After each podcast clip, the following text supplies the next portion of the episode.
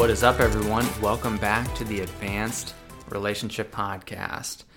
Just Bryce today decided to get up this morning and answer a question that came through on our RAD Facebook page, the Advanced Relationship Community. If you're not in there, I suggest you jump in. There's a lot of great stuff happening in there. Even if you want to kind of hang out on the sidelines and just read through the conversations. There's a lot of engagement, a lot of really cool people, other relationship coaches in there too. Um, and Jenny and our Jenny and I are very active in there, um, answering questions and providing value, and it's all free. So uh, jump in there. It's the Advanced Relationship Community. I think we're up to about 800 members at the time of this recording. Um, other things, let's see. Well, yeah, this is like the 96th episode of the Advanced Relationship Podcast, I was looking back, I was like, how long have we been doing this? And it's been like three and a half years. It's a long time. And so thank you for being on this journey with us, no matter if you just are listening to this for the first time or you've been with us since the beginning. It just means a lot. You know, we, yeah, it just means a lot to be seen and, and heard in um, this way that Jenny and I like to do relationship. And hopefully you're getting some value from it. The other thing I wanted to mention was Jenny is going to be doing monthly women's retreats down here in St. George because we just moved to St. George, Utah a couple months ago, and it's just gorgeous. Uh, 60s all week, all through the winter, sunshine every day. Um, the next one that she's going to be hosting will be in January. Um, I'll put a link in the description so that you you have access to all her stuff there. I'm also still running my men's groups have a couple retreats happening this year, Lake Powell, and then another mystery location. Have a couple places picked out uh, in the spring, but that's that's only going to be for people that are in the the online men's groups that I run, and I'll also put a link to my website and everything. So if you want to check that out, you can go there and, and see what's up. Um, what else was I gonna say? Maybe that's it. Yeah, that's it. Let's jump into the question. And it was more of a comment with a question kind of hidden inside, I think. And someone else pointed that out and they, they asked um, one of us to do a podcast on this. So here's the topic. And I see this a lot. I hear this a lot and working with people that are single. So the situation is what do you do when you're finding yourself being attracted to people that are not attracted to you or don't want to engage with you or date you, but the people that are attracted to you and want to date you, you don't want to date them? What a conundrum, right? What do you do about that? I, it would be really frustrating if, like, that's how it's going. Like, oh, I have all these people that are interested in me, but nah, I'm not really into them. And then, oh, I'm interested in this person and that person and this person, and they're not into me. Um, yeah, could feel really stuck and frustrating. And dating is hard enough as it is, especially with how dating goes nowadays. I mean, it's um, it's fast paced. There's a lot of things happening, a lot of different apps you can use, and then I think even meeting people in the real world is maybe gotten a little bit harder from from what I hear. I mean, I haven't been dating for a while, but um, yeah, it just seems like dating for a lot of people can be stressful. So the first thing that came to mind when I thought about answering this question was this really does make a lot of sense why this happens from an evolutionary standpoint. So if we were just attracted to the first person that that came into our sphere, um, you know, this we wouldn't even be there wouldn't even be dating, right? It would just be like, oh yeah, the first person that comes along, we match up and we go along with our life and do our thing. That's not how it works, right? We are looking for the best possible match for ourselves. And we have these markers in our head. Some are very conscious, like I want this and that and this. And some of them are more subconscious. They're more um, primal. Like, is this person going to be able to keep me safe? Is this person going to be able to um, rear children? Or, I mean, those are some of the markers that are just built in us, in our into our wiring. So it makes sense that in the process of looking for the best possible partner, we're going to have people that are interested in us and we're like, "No, you're not you're not the best." And then we're going to be looking let's say up, I'll use the word up. We're going to be looking ahead or up towards where where is our where are we finding our best possible partner? And when I say the word up or um, ahead, I'm not talking about someone's worth as a person. What I'm talking about, and I think I think you'll understand what I mean here, is we we have a general sense of where our place is within the world, um, and in within the world of dating and relationships, right? And that might be our socioeconomic status. It might be how we look. It might be our level of security, our confidence, these are just things these are realities that we have to work with we we have a general sense of our space and our place within the world and we're trying to that's when i say there's a whole spectrum right so we're looking for the best possible match and that's probably going to be someone that we perceive is beyond us or, or above us or at least equal to us if we're mapping on this framework of looking for the best possible match it makes a lot of sense to me why why this would happen. Okay. The next thing, there's three things that I wrote down that I wanted to touch on. The next thing I wrote down is, and it's more of a question to anyone who's in this situation, and it's, do you have a fear of intimacy? And it's a big question. I mean, all of us are going to answer yes on some level, but to what degree do you think your fear of intimacy might be blocking you from receiving the type of relationship, the type of partner that you really want. And one way to look at this is look at how you relate to your family and your friends. Do you have people in your life that that you can really open up to, that that really know you and understand you and you really understand them? Like how well do you cultivate secure relationships in a non romantic sense. And if you find that, oh, this is kind of a struggle for me, like I actually don't really have anyone in my life that I can do this with well, and I tend to have a lot of tension with people in my life, or I avoid people, no one really knows me, my sense would be that there's some work to do there. Because really allowing yourself to be seen and known and loved um, and received by somebody else is actually quite a project. It's it's something that we might not have grown up learning how to do, practicing doing with our family of origin. So, um, I mean, as a coach, this is one thing that that Jenny and I are doing with people all the time. I mean, this is actually a skill. This isn't something that I think a lot of us are, are born with knowing how to do. And so we kind of go through our whole life, some of us, if you're or anything like me, not really even having a conceptual framework for what it means to really develop a close bond with someone.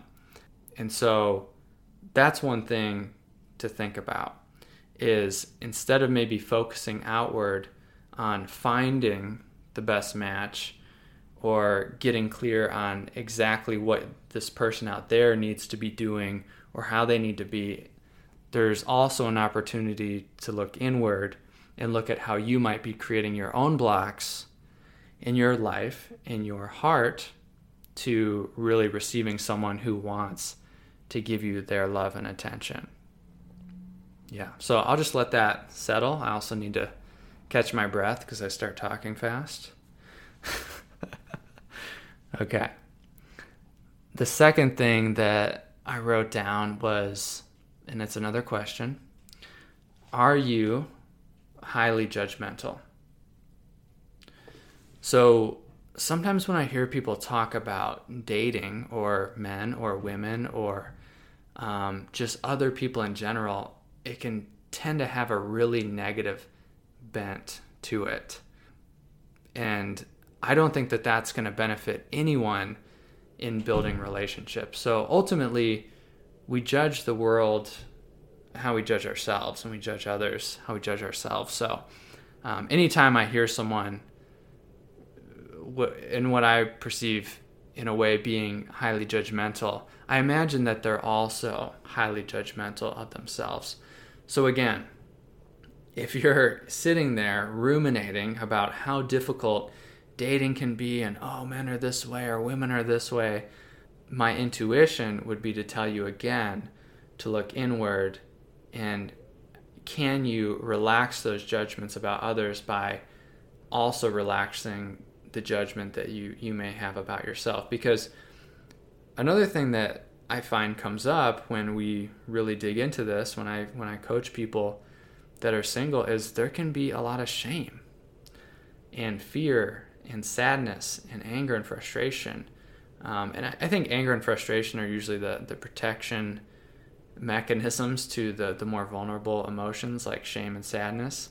But yeah, to be single, right? Like in a world where most people, most, most people are trying to partner and find this person to um, grow a family with and uh, join a community with.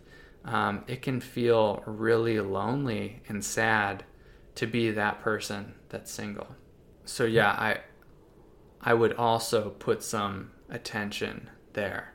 Is what what is it like to be in this situation where I'm single and I'm having trouble finding a person that wants to join me in life?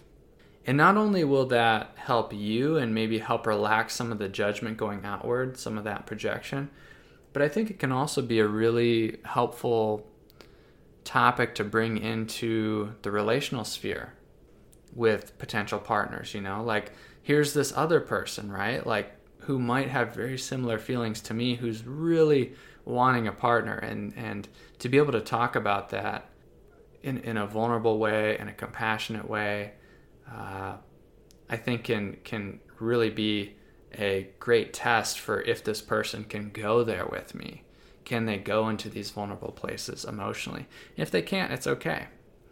Um, and if they can, you might really have something special.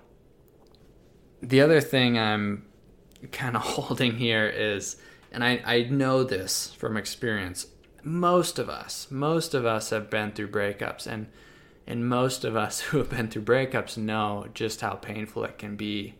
And it's actually easy to get into a relationship with someone um, when when things are flowing and uh, things feel good and there's not a whole lot at stake yet, right? But the further you get into a relationship, the harder it becomes to leave, right? Like we all know the pain that comes with whether you were the person that was broken up with, or you were the person that was ending the relationship, or maybe even if it was mutual, um, there's just a lot of pain that goes into breakups. So I, I understand people's trepidation, and I, I hope you also understand why you would have the trepidation to go into a relationship because this is just a very scary, high stakes situation that I'm getting into with you uh, if we're dating.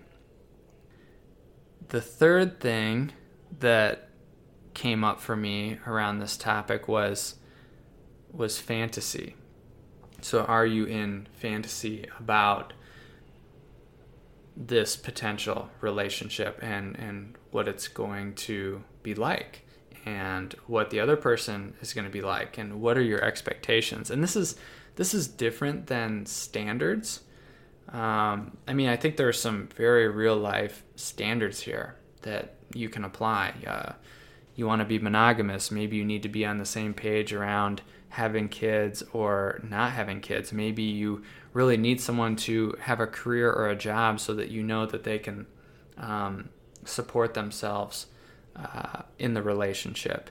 Maybe you want them to be honest about their past. Maybe maybe there are religious views that need to align. I mean, these are all very real standards that you can apply. But I think when people get into fantasy, is is when they they start to think that um, I this person can't mess up.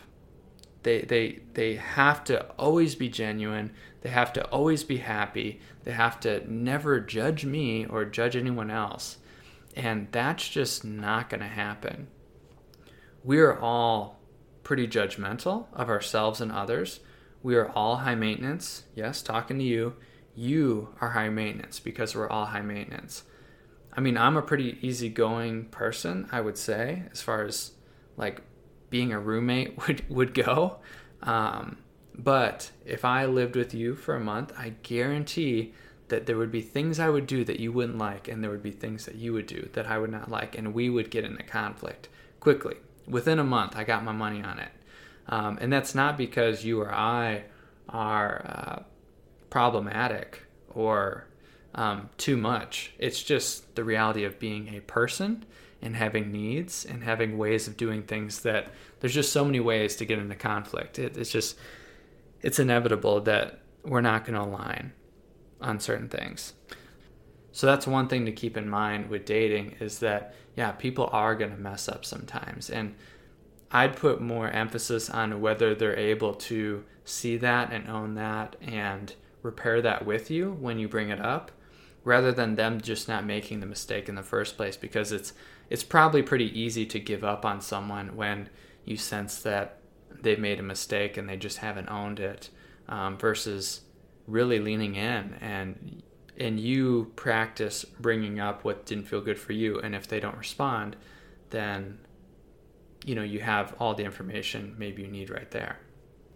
And the fourth and final thing that I'll mention which I get the sense of when I, when I talk to people that are feeling really frustrated and beaten down in the dating sphere is that they don't want to do the necessary work or make the necessary sacrifices because it is a sacrifice to be in a relationship.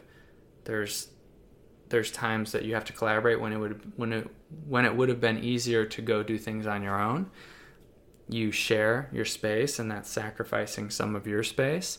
There's also tons of opportunities for expansion too, but you can't have one without the other. If you want to have the relationship and experience the expansion and be able to do more together, there's also going to be some level of sacrificing that has to happen. But it's also not all sacrifice. The point is, I think some people when we really get into the nuts and bolts of do you want to be in a relationship, it's like, well, you don't really want to give up some of your space. You don't really want to learn how to do conflict better. You just want things to be good. You want this person to be so easygoing that everything is just easy.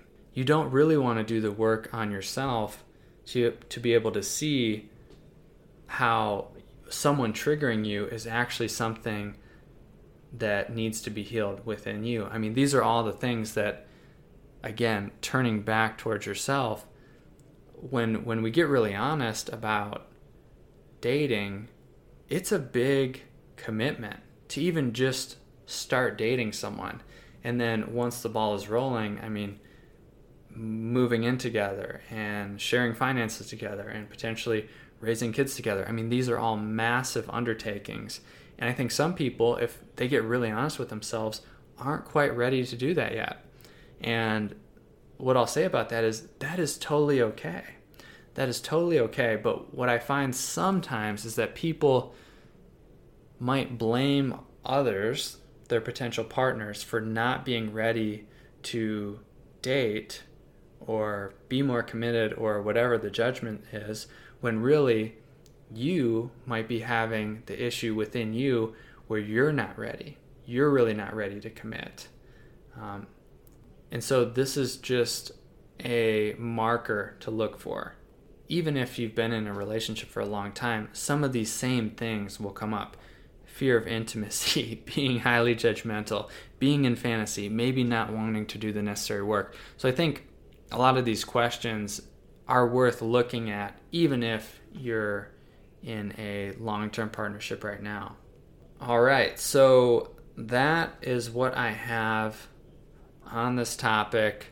It was really fun talking about. I think I could keep going with a lot of these and drill down deeper, but I'm going to end it here. If you have more questions, what I'd suggest you do is get into our Facebook community, the Advanced Relationship Community, and start asking there because not only are you going to get hopefully my perspective, maybe Jenny's perspective, you're also going to get other people's perspectives.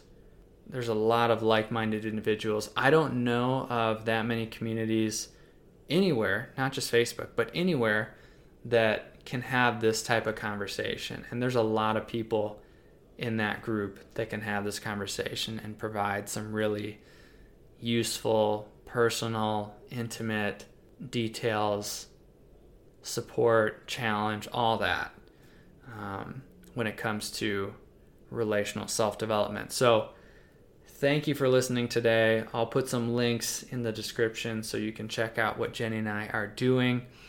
And if you are out there in the wild jungle of dating and you really want a partner, don't give up. It's totally possible.